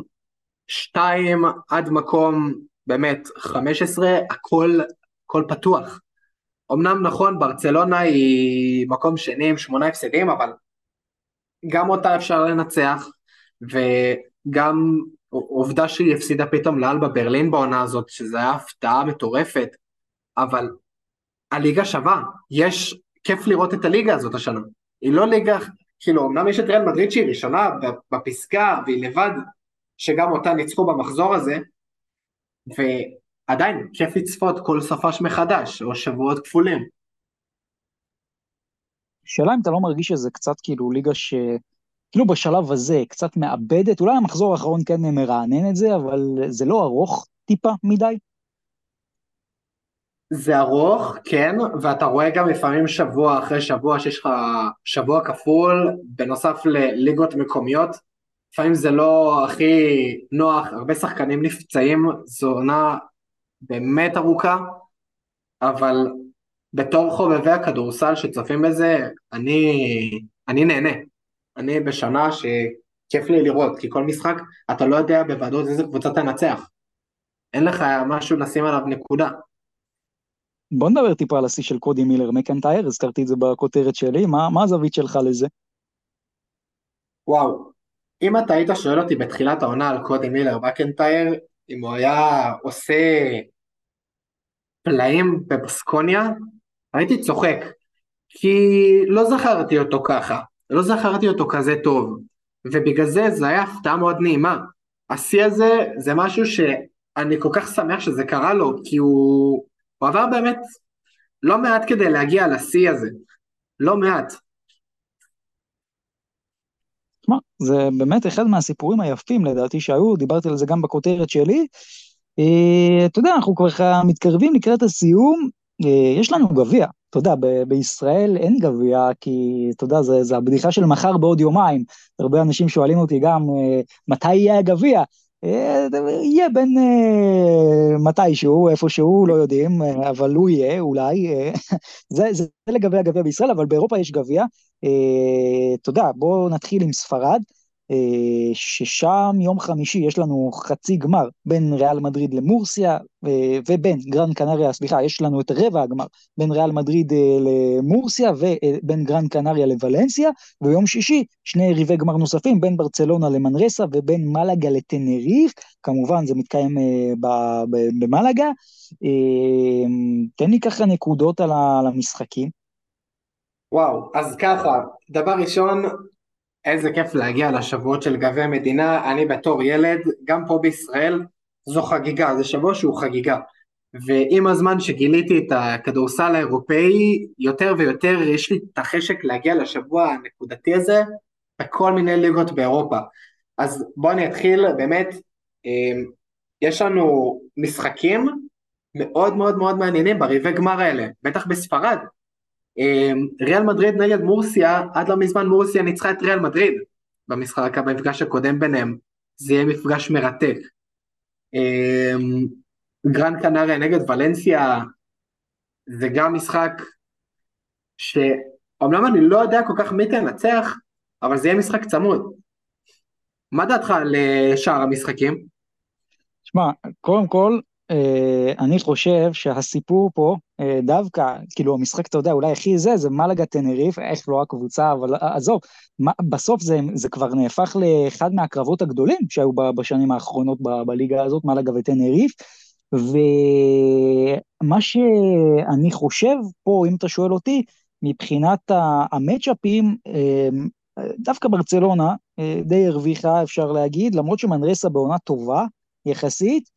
אבל אני הולך פה על הפתעות, בטח בקטע של ריאל מדריד, אני ארשה לעצמי להתפרע ולאמר על מורסיה, מה אתה אומר?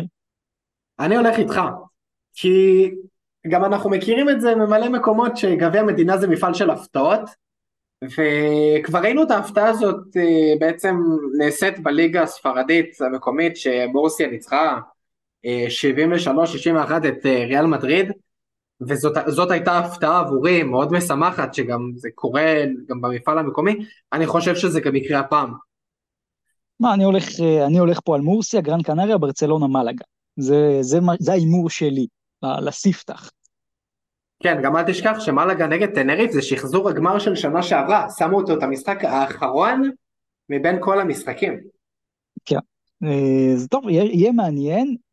בואו נדבר קצת על טורקיה, גם שם מעניין, יש לך אנדולו מניסה וקרשייה קגלה ביום שלישי, ביום רביעי יש לך בשקטש בשקשיר ופטקימספור פנרבחצ'ה. אתה יודע מה, אני רוצה להתמקד בבשקשיר, סיפור מאוד מעניין העונה, היא מסיימת את שלב הבתים השני עכשיו ביורופ קאפ, עם מאזן 6-0 חיובי, אחרי שלב ראשון של מאזן 5-1 חיובי, ואתה יודע, אתה מסתכל על הקבוצה הזאת, זאת קבוצת יורו קאפ ליגת אלופות לכל דבר, פיליפס קראב, אקסל בוטילה שהיה בעונות האחרונות, גם במלאגה, לפני שנתיים זוכרים אותו בטורק טלקום, ג'רי בוצילה, שהיה ב-2022 במונקו, הרנה שהתחיל את העונה בבשיקטש, ובעצם עכשיו יפגוש אותה בצד השני, הוא ישחק מולה ברבע הגמר, טיילר קוונוך שהגיע מז'לגיריס, ואחלה קבוצה, זה משחק מאוד מעניין, בשיקטש בשקשיר, ככה זה מבחינתי גונב את ההצגה כרגע, למרות שגם קרשייה קגלה, שתי קבוצות שככה לא ממש נמצאות במומנטום טוב, בטח שאתה מדבר על גלה, זה מעניין, אנדולו פנר זה לדעתי די ברור מה יקרה שם, אבל איך אתה רואה את זה? שהולך להיות שם משחקים באמת באמת טובים. אני רוצה להוסיף על בשקשיר שהם קבוצה עם סגל שחקנים באמת מהטובים שהיו להם, אני לא אשכח להם את ההפסד הלא נעים שקרה להם, שהם כבר בשנייה האחרונה כבר הובילו ב3, הם כבר חגגו את זה אחרי לאב, וספגו מפפאיאני סל ממקרה שלם כמעט, והפסידו בהערכה. קבוצה נהדרת, והולך להיות שם משחק נהדר.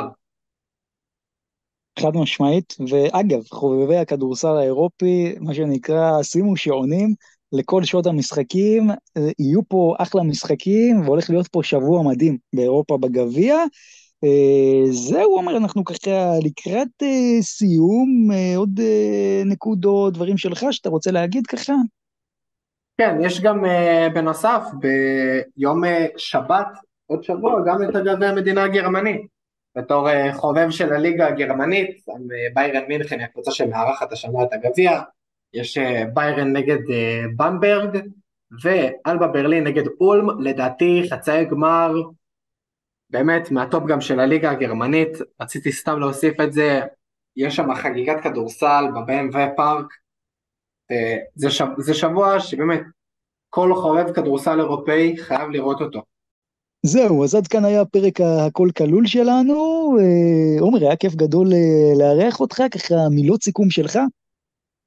היה מדהים, תודה רבה על ההזדמנות, ונראה לי שנסיים עם החלק האחרון של ההמנון של מלאגה שלנו, לא? לגמרי, אנחנו נסיים כמובן עם החצי השני של החלק האומנותי שהתחלנו איתו, ונאחל לכם כמובן שבוע מדהים, ולהתראות, ביי ביי.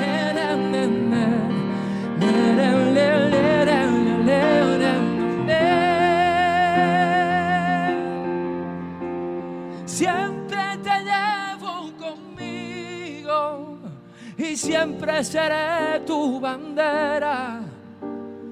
No juegas solo si yo estoy aquí, porque vuela el carpeta.